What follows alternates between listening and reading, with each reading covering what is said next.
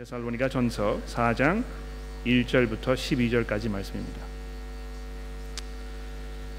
그러므로 형제들아 우리가 끝으로 주 예수 안에서 너희에게 구하고 권면하노니 너희가 마땅히 어떻게 행하며 하나님을 기쁘시게 할 수 있는지를 우리에게 배웠으니 곧 너희가 행하는 바라.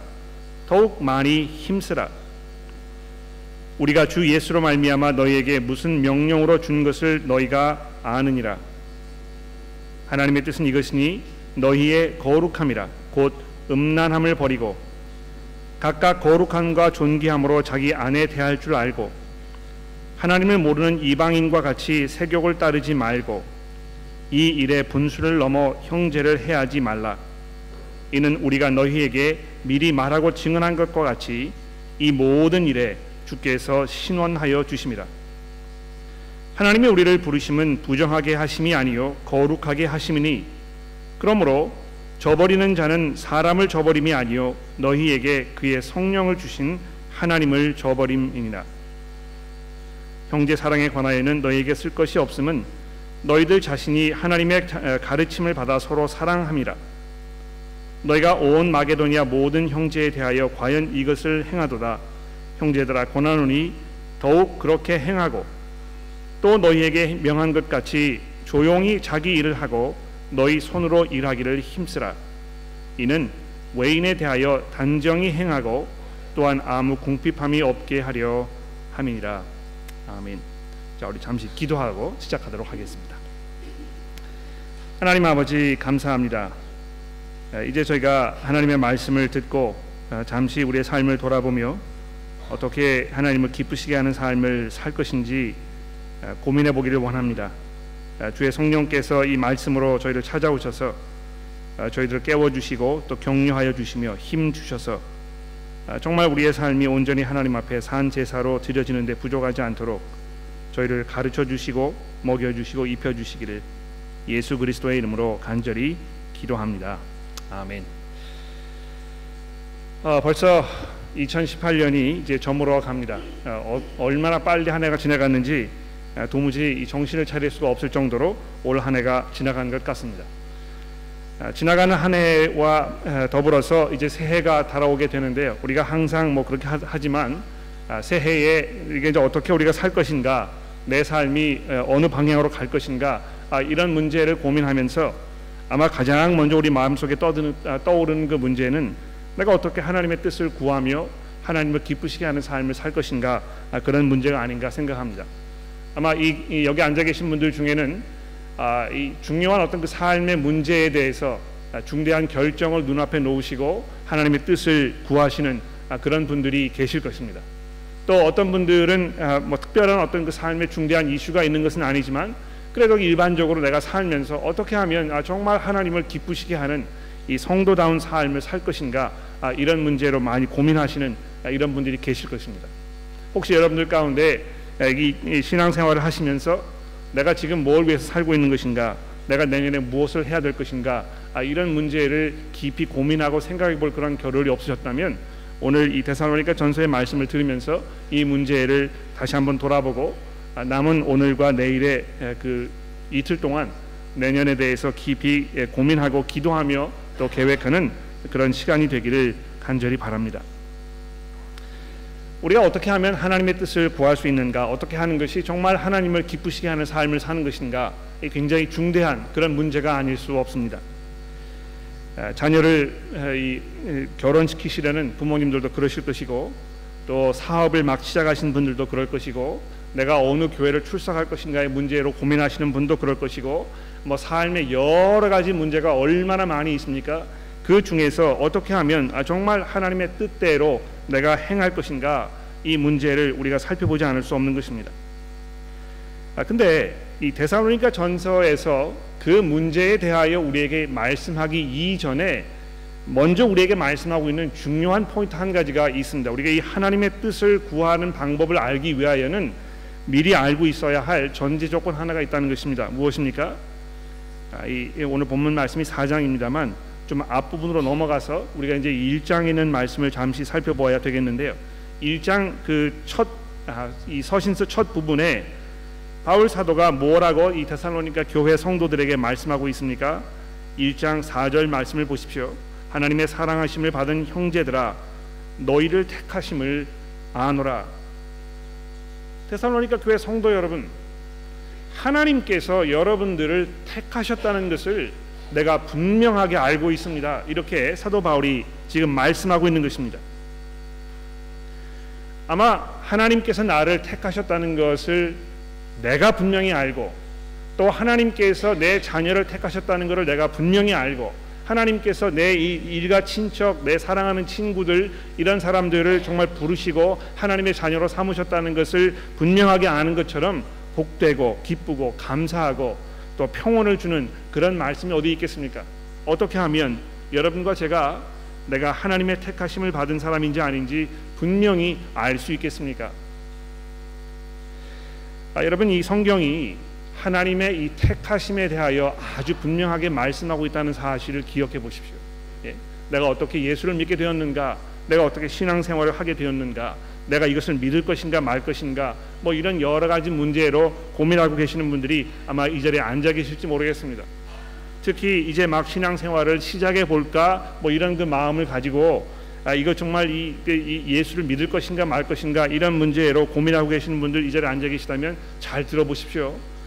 성경이 기본적으로 여러분과 저에게 어떻게 우리가 예수를 믿을 수 있는가에 대해서 무엇을 말씀하고 있습니까? 하나님께서 택하셨기 때문에 그것이 가능하다는 것입니다.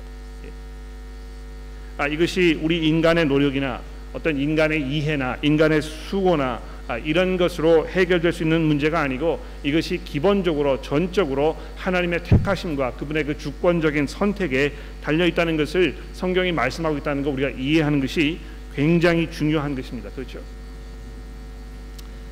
자, 그런데 사도 바울이 무엇을 근거로 하여 데살로니가 교회 성도들이 하나님의 택하심을 받았는지 분명히 확신하고 있습니까? 5절 말씀의 그 답이 우리에게 주어지고 있습니다. 이는 내가 이것을 확신하는 그 이유는 그 근거는 우리 복음이 너희에게 말로 이른 것이 아니라 또한 능력과 성령과 큰 확신으로 된 것임이니라. 즉 다시 말해서 사도 바울이 지금 이 데살로니가 교회 성도들이 하나님의 택하심을 받아서 이 그리스도를 믿게 된 그것을 확신하는 그 근거는 그들이 복음을 들었을 때 거기에 어떻게 반응하였는가 그 들은 복음을 받아들였는가 이것에 근거하고 있다는 것입니다. 그러니까 여러분 내가 하나님의 선택을 받은 사람인가 아닌가 이거 뭐 여러 가지로 고민하고 염려하시는 아, 그런 마음이 계십니까? 너무 그렇게 복잡하게 생각하지 않으시면 될 것 같아요. 예. 하나님께서 나를 부르셨는지 내가 하나님의 택하심을 받았는지 않았는지를 분명하게 아는 가장 간단하고 분명한 한 가지 답은 무엇입니까? 내가 지금 복음을 들었는데 그 복음이 나에게 무엇을 말하고 있는가? 내가 그 복음을 듣고 내 죄를 회개하여 내가 하나님 앞에 믿음으로 나아가서 그리스도께 내 삶을 전해드리고 그분께서 나의 구주가 되셨다는 것을 내가 고백하여 내가 그리스도의 사람으로 이제 살고 싶어 하는가 이 마음이 있는지 없는지를 보면 하나님께서 나를 택하셨는지 안 하셨는지 분명히 알 수 있다는 것입니다. 또 반면에 마음속에 그러한 그 확신과 믿음에 대한 그 분명한 이, 그 기준이 서 계신다면 더 이상 여러분께서 어, 의심하시거나 방황하시거나 이러실 필요가 없다는 것입니다. 여러분이 지금 가지고 있는 이 그리스도에 대한 그 믿음, 복음을 통하여 알게 된 그 하나님의 은혜와 그분의 사랑과 그분의 그 용서의 영생의 은혜 이것을 내가 알고 있을 때에 그것이 여러분과 저에게 하나님의 택하심의 그 근거와 확신이 된다는 것입니다. 여러분 이미 교회를 통해서 여러분 스스로의 성경 말씀 읽는 것을 통해서 예수 그리스도께서 우리의 죄를 위하여 이 땅에 오셔서 나를 대신하여 죽으시고 우리의 모든 죄가 해결되었다는 하나님께서 그것을 용서하여 주셨다는 것을 우리가 이미 알고 있지 않습니까? 그것을 확신하고 있지 않습니까? 바로 그것이 하나님께서 여러분과 저를 선택하셨다는 분명한 근거가 되는 것입니다. 그래서 어, 한장 넘어가셔서 2장 13절 말씀해 보십시오. 사도 바울이 또 이렇게 말씀하지 않습니까? 이러므로 우리가 하나님께 끊임없이 감사함은 너희가 우리에게 들은 바 하나님의 말씀을 받을 때에 사람의 말로 받지 아니하고 하나님의 말씀으로 받음이니 진실로 그러하도다. 이 말씀이 또한 너희 믿는 자 가운데에서 역사하느니라. 어, 그래서 사도 바울이 이, 가지고 있는 이 분명한 아, 이, 이 가르침 이거 무엇입니까? 하나님의 말씀을 전하고 그 선포된 그 말씀에 대하여 듣는 사람들이 지금 어떻게 반응하고 있는가 이것이 이 기독교 신앙의 가장 기본적이고 가장 중요하고 가장 중심적인 그 포인트라는 것입니다. 아, 그래서 우리가 이 성경을 읽고 또 설교를 듣고 또 성경 공부 시간에 참여하여 이 말씀을 우리가 보고 이렇게 하면서 나의 그 이해가 점점 늘어나고 또 내가 이 삶에 대해서 가지고 있는 어떤 시각과 삶의 목표와 이런 것이 재조정되고 정비되고 이러한 작업 이것이 삶 속에 꾸준히 일어나는 이것이 바로 내가 하나님의 은혜 가운데 하나님의 그 택하심 가운데 지금 서 있다는 중요한 그 포인트가 되는 것입니다. 자 그런데 예수를 믿게 되었을 때 믿음을 갖게 되었을 때 하나님과 이 어떤 올바른 관계 속에 내가 들어가게 되었을 때 그 믿음이 이제 어떤 모습을 하고 있어야 되겠는가 이 문제에 대하여 이 데살로니가 전서에서 사도 바울이 많이 설명하면서 지금 우리에게 뭘 말씀하고 있습니까? 이 믿음이라는 것이 일상적인 삶의 이 모든 것들과 아주 밀접하게 연관되어 있다는 것입니다. 예. 그래서 내가 지금 아, 아, 어떻게 살고 있는가 이것이 나의 믿음의 어떤 그 표현, 어떤 그 믿음의 실체 이것이 된다는 것입니다. 아, 이 종종 무의식 중에 그렇게 생각하시는 분들을 제가 가끔 보게 됩니다. 이 믿음이라는 것은 어떤 그 믿음의 어떤 그 방, 이, 이, 이, 그 바구니에 이렇게 담겨 있고 또 내 매일매일의 삶이라는 것은 또 다른 바구니에 이렇게 담겨 있어 가지고 이 두 개가 잘 섞이지 않는 것입니다. 아, 믿음 생활은 그저 어떤 뭐 내 마음의 상태라든지 또 내 느낌이라든지 감정이라든지 이런 것에 국한되어 있는 문제이고 삶이라는 것은 전혀 다른 어떤 그 원칙과 또 이 삶의 방향과 목적과 이런 걸 근거로 해서 사는 것이라고 이렇게 생각을 하시는 분들 내가 종종 만나보게 되는 것입니다. 아 그래서 내가 예수를 믿고 있지만 예수를 믿는 것이 내가 지금 어, 어떤 학교를 지원하여 무슨 공부를 할 것인가와 아무런 상관이 없습니다. 또 내가 예수를 믿고 하나님의 백성으로 산다는 이것이 내가 지금 주말에 뭘 할 것인가 내가 토요일 날 지금 뭐 이제 시간이 남아 있는데 그 시간에 뭘 할 것인가 이것과 아무런 직접적인 상관이 별로 없는 것입니다. 내가 예수를 믿고 있는 것이 내가 지금 하고 있는 이 사업을 어떻게 꾸려 나갈 것인가 이것과 직접적인 연관이 별로 없는 것입니다. 사업을 하는 것은 그저 영리를 목적으로 하는 것이기 때문에 가장 중요한 원리와 원칙은 가장 많은 그 이익을 남기는 그 방법을 선택하는 것이 내가 해야 할 도리다. 이렇게 일반적으로 세상 사람들이 생각하고 있는 그 방식으로 이, 이, 이, 그 영업을 운영하는 것입니다. 결혼 생활도 그렇고 가정에서 부모와 자식 간의 관계도 그렇고 친구를 대하는 것도 그렇고 내가 무슨 영화를 볼 것인가 무슨 뭐 이 드라마를 볼 것인가 이런 모든 삶의 문제에서 어떤 삶이 딱 두 가지로 나누어져 있는 이 믿음이라는 부분과 또 내 일상적인 생활과 아, 이렇게 두 개가 잘 섞이지 않는 이런 모습을 우리가 종종 보게 되는 것이죠. 그러나 아, 이 데살로니가 전서에서 사도 바울이 우리에게 강조해서 여러 번 말씀하고 있는 것이 무엇입니까? 이 두 가지가 얼마나 밀접하게 연관되어 있는가? 예수 그리스도를 향한 이 믿음이 내 삶 속에서 개인 나의 이 매일매일의 일상적인 삶 속에서 어떤 모습으로 드러나야 되겠는가를 아, 이 처음에는 어떤 그 원칙적인 방법으로 설명하고 오늘 이제 우리가 보게 되는 구체적인 그 이 사장의 말씀에서는 몇 가지 구체적인 예를 들어서 우리에게 설명해 주고 있습니다. 그런데 그 구체적인 예로 넘어가기 이전에 여러분 이 1장 5절의 말씀을 보십시오.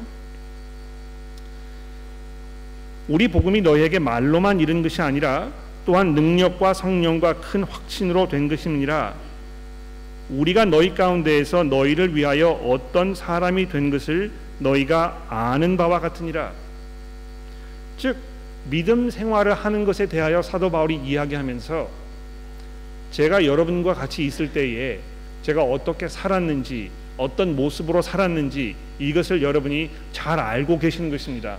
이렇게 이야기하지 않습니까?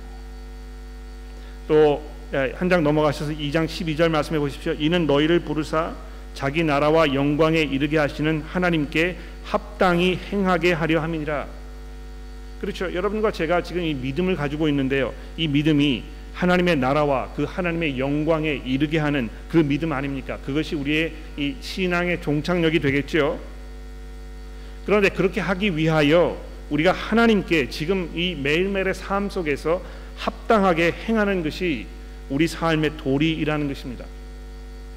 오늘 우리가 이 보게 되는 4장 이 본문 말씀에도 우리가 어떻게 행하며 하나님을 내가 기쁘시게 할 것인가 이것을 지금 말씀하고 있지 않습니까? 어, 한 가지 그 제가 이렇게 여러분 생각에 약간 그 시정을 해야 할 그런 부분들이 있는 것 같아서 이제 말씀을 드려보려고 합니다.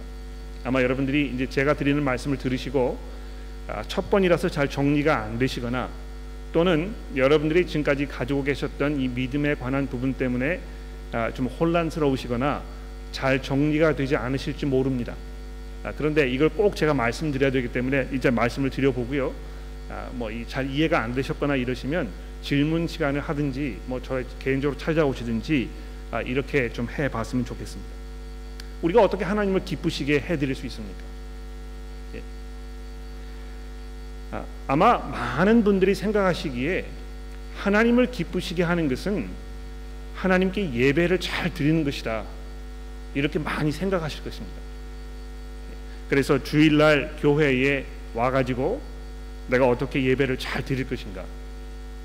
아, 성심성의껏 경건한 마음으로 내가 이 교회에 와서 아, 정말 이 그 찬송을 열심히 부르고 내가 열심히 기도하고 내가 열심히 성경을 듣고 설교를 듣고 내가 아멘으로 화답하고 내가 헌금하고 이렇게 해서 정말 하나님께 이 예배를 잘 올려드리는 이르가 이렇게 하면 하나님께서 그것을 이렇게 보시면서 마치 옛날 그 구약 시대에 재단에 이 짐승을 잡았을 때 그 짐승 불태우면서 거기에 그 연기와 그 향 이것이 하나님께 올려져 가지고 하나님께서 그것을 이렇게 맡으시면서 흡족해 하셨던 이런 것처럼 우리 그리스도인들이 모여 가지고 찬송을 부르면서 기도하면서 우리의 마음을 하나님께 올려드리고 이렇게 해서 정말 경건하고 장엄하게 아, 거룩한 어떤 그 예배 행위 의식 아, 이것을 해야 하나님께서 기뻐하실 것이라고 이렇게 생각합니다. 그래서 어, 교회 예배 시간에 참여하는 것을 이 목숨 걸고 지키지 않습니까? 예, 내가 다른 거는 다 못해도 예배 시간에 참석해서 예배를 하나님께 드려야 되겠다고. 그래서 항상 뭐 어, 그런 그 논쟁이 있지 않습니까? 이 예배를 보는 것이 맞느냐, 예배를 드리는 것이 맞느냐, 아, 이렇게 해서 아, 이 예배를 보는 것이 아니고 이거 정말 하나님께 재단을 쌓아가지고 이걸 하나님께 이 제물로 드리는 아, 이것이 정말 하나님을 기쁘시게 하는 이런 우리의 도리이다 이렇게 많은 분들이 일반적으로 생각합니다. 그런데 신약 성경을 잘 읽어 보시면 하나님을 기쁘시게 하는 그 삶에 대해서 이야기하면서 그런 방식으로 말씀하고 있는 부분이 한 군데도 없다는 것입니다. 네. 이거 굉장히 심각한 문제인 것 같아요. 우리가 어떻게 하나님을 기쁘시게 할 것인가 이 문제에 대해 이야기하면서 교회에 모여서 하나님께 예배를 잘 드리라고 이렇게 이야기하지 않는다는 것입니다. 아, 여러분 뭐 성경 읽어보시면서 그런 부분을 찾으실 수 있는 분이 계시면 언제든지 저에게 와서 어, 제 생각을 고쳐 주십시오. 그러나 제가 아무리 성경을 살펴보아도 그렇게 이야기하고 있지 않다는 것입니다. 오히려 하나님께서 기뻐하시는 어, 하나님을 기쁘시게 하기 위하여 우리가 해야 할 그것이 무엇입니까? 내가 어떻게 사는가? 내 매일매일의 삶에서 내가 어떻게 하나님의 말씀에 순종하고 그분의 그 약속에 내가 이 그 약속을 신뢰하고 내가 거기에 겸손하게 내 자신을 맡길 것인가 이 문제로 하나님 기쁘시게 하는 삶에 대하여 우리에게 말씀하고 있다는 것입니다. 그래서 오늘 본문 말씀 여기에도 보시면 이제 이 데살로니가 전서 4장 1절 말씀으로 가 보십시오.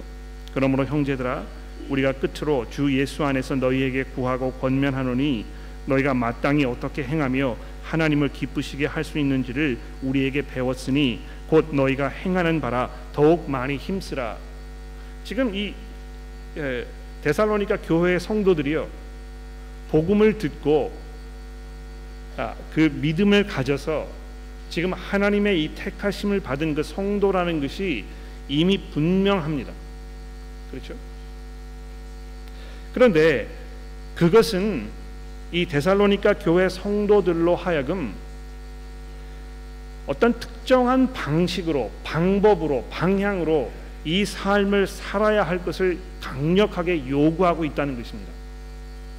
내가 예수를 구주로 고백하면 그래서 회심 회개하면 그때부터는 새로운 원칙을 가지고 사는 것입니다.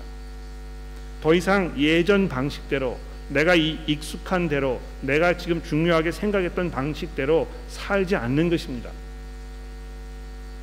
오히려 내가 어떻게 하나님을 기쁘시게 할 것인가 이것을 돌아보면서 사는 것입니다. 자, 그래서 어떻게 하면 그럼 그렇게 할 것인가 이 문제를 이제 우리가 살펴봐야 되겠죠. 아, 아마 데살로니가 전서 4장 이 3절의 말씀은 우리 모두가 좀 암기를 해도 어, 필요한 꼭 암기해야 할 아마 그런 구절이 아닌가 이렇게 생각합니다. 우리 같이 한번 읽어볼까요? 데살로니가 전서 4장 3절 말씀을 우리 같이 한번 읽어봅시다. 시작. 하나님의 뜻은 이것이니 너희의 거룩함이라. 그렇죠? 됐습니다. 하나님의 뜻이 이것이니 너희의 거룩함이니라. 우리가 어떻게 하나님을 기쁘시게 할 수 있습니까? 우리가 어떻게 하면 하나님의 뜻대로 사는 것입니까? 거룩하게 사는 것입니다. 예. 아, 아마 그 이 구절을 이렇게 가만히 놓고 이렇게 묵상해 보시면 이것이 얼마나 놀라운 말씀인지 여러분 좀 이해되실 거라고 저는 기대합니다. 하나님의 뜻은 이것이니 너희의 행복이니라. 하나님의 뜻은 이것이니 너희의 평온이니라. 하나님의 뜻은 이것이니 너희의 건강이니라. 하나님의 뜻은 이것이니 너희의 뭐 이렇게 이야기하지 않습니다. 하나님께서 여러분과 저를 향하여 가지고 계시는 한 가지 뜻, 그분의 계획, 그분의 원하시는 바, 여러분과 저를 예수 그리스도의 자녀로 부르신 그 목적, 그 이유, 이것이 무엇입니까? 여러분과 제가 거룩하게 하시려고 부르셨다는 것입니다. 거룩함이라는 것은 아까 제가 말씀드렸듯이 어떤 그 성스러운 예식을 통하여 하나님께 예배를 드리는 것을 말하지 않습니다. 여기 이야기하는 이 거룩함이라는 것은요. 구별된 것을 말하는 것입니다. 구별된 삶을 사는 것을 말하는 것입니다. 그래서 이 그리스도인으로서 내가 어떻게 구별된 삶을 살 것인가에 대하여 설명하기 위해서 사도 바울이 두 가지 중요한 예를 들어서 지금 우리에게 말씀하고 있죠. 첫 번째는 이 결혼과 섹스의 문제에 대해서, 두 번째는 이 형제 사랑에 대하여 이야기하고 있습니다. 이 결혼과 섹스의 문제에 대해서 들어보십시오. 곧 음란을 버리고 각각 거룩함과 존귀함으로 자기 아내 대할 줄을 알고 하나님을 모르는 이방인과 같이 세욕을 따르지 말고 이 일의 분수를 넘어서 형제를 해하지 말라. 이는 우리가 너희에게 미리 말하고 증언한 것 같이 이 모든 일에 주께서 신원하여 주심이라. 하나님이 우리를 부르심은 부정하게 하심이 아니요 거룩하게 하심이니 그러므로 저 버리는 자는 사람을 저버림이 아니요 너희에게 그의 성령을 주신 하나님을 저 버림이니라. 어떻게 하는 것이 거룩하게 사는 것입니까? 음란함을 버리는 것입니다. 여기 음란이라는 것은 굉장히 그 포괄적인 어떤 그 의미를 가지고 있는데요. 남편과 아내가 결혼하여 그 안에서 이루어지는 성적인 행위 그 이외의 모든 행위를 말하는 것입니다. 아, 여기 뭐 저희 교회에 우리 청년부 형제 자매들 많이 계시는데요. 아, 여러분들이 그 이 성에 대해서 섹스에 대해서 어떤 그 생각을 가지고 계시는지 또 어떻게 행동하여 오셨는지 제가 일일이 여쭤본 적이 잘 없어서 어, 뭐 여러분 어떻게 생각하고 계시는지 제가 잘 모르겠습니다. 그러나 우리 전도사님의 그 말씀과 가르침 잘 따라오셨다면 아마 이 부분에 대하여 이미 알고 계실 것입니다. 제가 이 신문 기사를 읽어보니까 한국의 20대 젊은 청, 10대와 20대 젊은 청소년 젊은이들이 이미 혼전 성관계가 아, 타당하고 합당하며 아주 자연스러운 아, 그런 그 삶의 일부분이라고 이렇게 생각한다는 아, 그런 그 설문조사를 제가 본 적이 있습니다. 실제로 결혼하기 이전에 성관계를 가진 이런 그 젊은이들 숫자가 뭐 얼마나 많이 있는지 뭐 제가 정확히 좀 기억을 못 하겠습니다만 얼마나 많이 있는지 모릅니다. 심지어는 결혼한 이후에도 내 남편이나 내 아내 이외 다른 사람과 성관계를 갖는 것 이것을 마치 당연한 것인 것처럼 이렇게 생각하는 그런 경우도 있는 것 같습니다. 아, 제가 이 그 그런 이야기를 들을 때마다 가슴이 찢어지는 것 같은데요. 아, 한국 사회에 그런 그 우스갯소리가 있지 않습니까? 예. 성관계를 어떻게 집안 사람이랑 하느냐고 어떻게 성관계를 내 아내와 하겠습니까? 이 근친 상관 아닙니까? 뭐 이런 식으로 이야기하시는 분들을 제가 종종 보게 됩니다. 아, 제가 이 교회 안에서도 어떤 남성분이 우스갯소리로 그렇게 이야기하시는 것을 제가 들은 적이 있습니다. 제가 그분에게 그 자리에서 그렇게 말씀하시면 성도로서 합당하지 않은 것이라고 말씀을 드리고 싶은 그 생각이 굴뚝 같았는데요. 아, 거기 주변에 여러분들이 계셨고 제가 그렇게 이야기하면 그분에게 너무 큰 면박이 될까봐 제가 이 입술을 꽉 깨물었습니다. 절대로 그렇게 얘기하지 마십시오. 하나님께서 이 거룩한 삶에 대하여 얼마나 심각하게 말씀하고 계십니까? 그러므로 이, 이, 하나님의 이 말씀을 저버리는 사람은 사람을 저버리는 것이 아니고 그에게 성령을 주신 하나님을 저버리는 것이다. 이렇게 말씀하고 있는 이 말씀의 이 무게 이것을 잘 들어보십시오. 얼마나 하나님께서 예, 성적인 면에서 거룩함을 중요하게 여기고 계시는가. 아, 우리는 아, 마치 어떤 그 성적 쾌락 이것이 아, 이 삶의 가장 중요한 어떤 그 요소인 것처럼 이렇게 생각되는 시대에 살고 있습니다. 그래서 나의 어떤 그 성 정체성 이것이 내가 누구인가를 정의하는 아, 이런 그 원칙을 따라서 살고 있는 이런 시대에 우리가 살고 있는 것입니다. 아, 그래서 내가 남자로서 어떤 그 나의 성 만족 이것을 추구할 수 없으면 나는 그럼 뭐 동성연애를 해가지고 같은 남자와 이 성적 쾌락을 누릴 수 있는 이것이 나의 권리이다. 이것이 내게 주어진 이 몫이다. 이렇게 생각하는 이런 시대에 살고 있는 것입니다. 그러나 성경 말씀이 지금 우리에게 이야기하고 있는 이 부분을 잘 들어보십시오. 성적인 욕구라는 것은요 얼마든지 우리가 다스릴 수 있는 일이라는 것입니다. 예, 이것이 우리를 다스리는 것이 아니고 우리가 그것을 다스릴 수 있다는 것입니다. 이것이 성경이 우리에게 이야기하고 있는 굉장히 중요한 포인트입니다. 그렇죠? 그래서 아, 동성 연애 그 성향을 가지고 계시는 분들이 태어날 때부터 그런 성향을 가지고 계신다고 저도 생각해요. 뭐이 어, 혹자는 아 이거는 그 선천적인 것이 아니고 어떤 그 나중에 무슨 뭐 이 사회적, 가정적, 어, 심리적 이런 그 요소에 의하여 이 사람이 이 점점 점점 그쪽으로 흘러가는 것이다. 아, 이렇게 뭐 생각하시는 분들도 많이 계시는 것 같습니다만 적어도 제가 만나서 이야기해 본 동성 연애의 성향을 가지고 계시는 분들이 저에게 뭐라고 이야기하냐면 제가 태어날 때 아주 어렸을 때부터 아, 그런 생각을 가지고 있었다는 것입니다. 그런데 그런 생각을 가지고 있다고 해서 그것을 내가 행동에 옮겨야 되느냐 하면 그렇지 않다는 것입니다. 여러분 뭐 그 남자분들은요 저를 포함해서 여기 앉아 계신 모든 남성분들은 마음속에 이 음란함이 아주 깊이 자리하고 있습니다. 그래서 아, 이렇게 그 어떤 여성을 보았을 때 마음속에 성적 욕구가 일어나고 내가 저 여자와 성관계를 갖고 싶다 이런 상상을 하게 되고 거기에 이뭐 그 어떤 경우에 심한 경우에는 아, 그것을 행동에 옮기게 되는 분도 있다는 것입니다. 그러나 대부분의 분들이 그렇게 하지 않잖아요. 왜 그렇습니까? 어떤 나의 그 생, 생리학적인 욕구가 있어도 우리가 그것을 다스릴 줄 아는 것입니다. 이것이 옳지 않은 것이기 때문에 내가 이것을 행동에 옮기지 말아야 되겠다. 이렇게 이 마음을 먹을 수 있다는 것입니다. 그렇죠?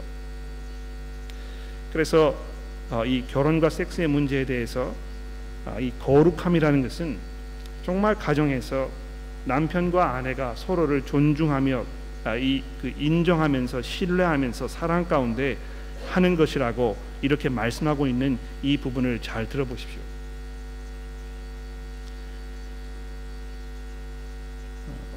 일반적으로 좀그 어, 거룩한 문제와 직접적인 연관을 지어 생각하고 싶지 않은 이런 문제를 들어가면서 사도 바울이 거룩한 삶에 대하여 이야기하고 있는 이 사실을 잘 돌아보시기를 바랍니다. 두 번째로 형제 사랑의 예에 대해서 이야기합니다. 구절 말씀해 보십시오. 형제 사랑에 관하여는 너희에게 쓸 것이 없음은 너희들 자신이 하나님을 가르 하나님의 가르치심을 받아 서로 사랑함이니라. 너희가 온 마게도냐 모든 형제에 대하여 과연 이것을 행하도다. 형제들아 권하노니 더욱 그렇게 하고 또 너희에게 명한 것 같이 조용히 자기 일을 하고 너희 손으로 일하기를 힘쓰라. 이 형제 사랑에 대하여 이야기하면서 일단 여러분들이 지금 서로를 잘 사랑하고 있지 않습니까? 더 그렇게 하십시오. 이렇게 이야기하고 나서 형제 사랑의 구체적이고 자세한 그 예로 그 내용으로 11절 말씀의 내용을 이야기하는 거 잘 들어보십시오. 어떻게 하는 것이 교회에서 형제를 사랑하는 것인가? 조용히 자기 일을 하고 이렇게 되어 있습니다. 여기 조용이라는 말은요, 막 부산스럽게 살지 말라는 것입니다. 예. 아, 그 좀 아, 어떤 그 욕심이 있거나 아, 어떤 그 내가 정말 성공하고 싶은 그런 마음을 가지고 있으면 삶이 굉장히 복잡할 것입니다. 한 군데 가만히 정착하지 못합니다. 아, 어딘지 모르게 이 사람은 좀 불안하고 아, 뭘 시작을 해도 끝을 보지 못하고 또 새로운 것을 해야 되고 또 이사를 해야 되고 뭐 어디 새로운 직장에 가야 되고 이렇게 해가지고 아, 정착을 잘 못하는 것입니다. 그렇게 하지 말고 조용히 살라는 것입니다. 성경이 이 거룩한 삶에 대하여 우리에게 이야기하면서 성공하여 많은 것을 얻으면서 떵떵거리면서 행복하게 사는 것에 대해 이야기하지 아니하고 조용하게 사는 것에 대해서 말씀하고 있습니다. 두 번째로 자기 일을 하고 이렇게 되어 있죠. 아, 이것은 남의 일에 참견하지 말라는 것입니다. 아, 특히 죄송합니다. 여성 교우분들 이거 잘 들어보십시오. 예. 남의 일에 참견하지 말라는 것입니다. 아, 이거는 뭐 그 이미 어, 잘 알려진 그런 일이기 때문에 아, 제가 쉽게 말씀드릴 수 있을 것 같아요. 여성분들은 남성분들보다 훨씬 더 말을 많이 하십니다. 아, 이, 이 여성분들이 서로 관계하는 것이 이 말하는 것이기 때문에 그렇습니다. 남자들은 서로 관계를 할 때 뭘 합니까? 뭘 같이 하잖아요. 그렇죠? 일을 같이 하거나 운동을 같이 하거나 이렇게 하면 서로 굉장히 친근해지거든요. 그런데 여성분들은 그렇게 하지 않는 것 같아요. 아, 정말 친해지려면 말을 많이 해야 되는 것입니다. 그래서 그 아, 이 귓속말로 전달하기 이 게임을 해보면 남자들이 하면 처음에 시작했던 말보다 끝에가 훨씬 짧습니다. 그런데 여성들이 하면요 처음에는 두 마디를 했었는데 끝에는 열 마디쯤 되는 이게 보통이거든요. 왜 그렇습니까? 말하는 걸 좋아하기 때문에. 그런데 특히 교회에서 아 이거 뭐 기도 제목을 나눌 게 있다고 이렇게 딱 전화해가지고 아 이거 누구네 집에 뭐 무슨 이런 일이 있었대. 야 어떻게 그렇게 할 수 있을까? 뭐 이렇게 하면서 이게 기도 제목인지 그 사람을 흉을 보는 것인지 또는 뭐 이 소문을 지금 전하는 것인지 잘 구별되지 않는 방법으로 이야기를 펼치고 펼치고 펼치고 이렇게 하는 이런 경우를 종종 보게 되는 것입니다. 혹시 이 자리에 앉아 계시는 여성 교우분들 중에 그렇게 자주 하시는 분이 계십니까? 회개하십시오. 예? 회개하시고요. 그만하세요. 그렇게 하시면 안 되는 것입니다. 제발 그만두십시오. 하나님께서 그것을 보셨을 때 전혀 기뻐하지 아니하시고 여러분들께서 하나님의 보좌 앞에 나가셨을 때 그 모든 것들에 대한 해명을 하셔야 될 그 날이 올 것이라는 것입니다.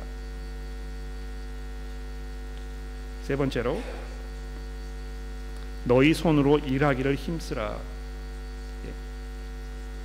예. 아, 이는 외인에 대하여 단정히 행하고 또한 아무 궁핍함이 없게 하려 함이라. 자 이렇게 이야기하면서 정직하게 일하는 것의 이 중요성에 대해서 이야기하고 있습니다. 왜 우리 손으로 정직하게 일하는 것이 중요합니까? 우선 첫 번째로 아무 궁핍함이 없게 하려 함이라 이렇게 이제 그 번역이 되어 있는데 남에게 불필요한 신세를 지는 일이 없도록 하라는 뜻입니다. 그렇죠? 여러분 뭐그 어, 그런 사람들이 종종 있잖아요. 자기를 그 간수를 못하는 것입니다. 예. 나이를 많이 먹었는데도요 항상 다른 사람의 신세를 져야 하는 자기 어떤 그 경제력이 없어가지고 늘 남에게 뭘 꼬야 하는 이런 사람들이 있잖아요. 그렇죠? 그렇게 하지 말라는 것입니다. 자기 손으로 열심히 수고해서 교회에서 특히 다른 사람에게 불필요한 신세를 지는 이런 일이 없도록 하는 것이 형제 사랑의 아주 구체적인 방법이라는 것입니다. 또 외인에 대하여 단정히 행하고 이렇게 이야기하고 있는데 사도 바울이 왜 이 손으로 일하면서 궁핍함이 없게 하는 이 문제에 대해서 이야기하면서 그 중간에다가 외인에 대하여 단정히 행하는 이 문제에 대해서 말씀하고 있겠습니까? 세상 사람들의 눈에 어떻게 비치는가 하는 것이 교회에서 굉장히 중요하다는 것입니다. 여러분 그 뭐 그런 우리 기사를 종종 신문에서 이제 많이 읽게 되는데 어느 교회의 목사님께서 어느 교회의 장로님께서 사회의 지탄의 대상이 되는 이런 경우를 종종 보게 되지 않습니까? 예. 도덕적으로 아, 이 그 하지 말아야 할 일들을 해가지고 세상 사람들의 이 지탄이 되고 이렇게 하는 경우를 얼마나 우리가 종종 보게 되는지 모릅니다. 그런데 그것이 그 분에게 개인적으로 수치스러운 일입니다만 그분이 속하여 있는 이 교회 전체에도 이 문제가 된다는 것입니다. 특히 교회에서 어떤 그 리더의 역할을 하고 계시는 분들이 계시면 이 분들이 정말 거룩하게 살고 있는가? 이분이 정말 그 사업을 경건하게 하고 있는가? 정말 이 사람이 그 직장에서 열심히 일하고 있는가 아니면 사기를 치면서 벌지 말아야 할 돈을 벌고 있는가 이런 문제가 교회에 얼마나 그 악한 영향을 미치는지 그래서 그 문제로 교회가 얼마나 신음하게 되는지 이 문제를 우리가 외면할 수 없다는 것입니다. 그렇죠? 형제를 어떻게 사랑해야 되겠습니까? 경건하게 사는 것입니다. 열심히 일하고 남에게 이 신세를 지는 아, 그런 모습으로 살지 않고 정말 외부 사람들의 보았을 때 야, 이 사람 경건하게 사는 것 같다. 이 사람 뭔가 좀 다른 것 같아. 저 사람 믿을 만한 사람이야. 내가 저 사람에게 이 의지할 수 있을 것 같아. 아, 이런 그 인정을 받는 것이 정말 하나님을 기쁘시게 하는 이런 삶이라는 것입니다. 새해가 밝았습니다. 우리가 내년 한 해 아마 여러분들이 많은 계획과 어떤 그 어, 목적을 가지고 계실 거라고 제가 짐작해 봅니다. 어떤 면에서 우리 성도들에게 어, 새해의 그 목표 이것은 항상 불변하는 똑같은 아, 그런 내용이 아닌가 이렇게 생각합니다. 내가 올해에도 또 새해에도 아, 정말 경건하게 살면서 하나님을 기쁘시게 하고 내가 정말 이 세상과 구별되는 그래서 정말 하나님의 나라의 그 영광스러움에 부합하는 이런 삶으로 내가 살아야 되겠다. 이런 다짐이 우리 모두 가운데 더 단단해지기를 간절히 기도합니다. 기도하겠습니다.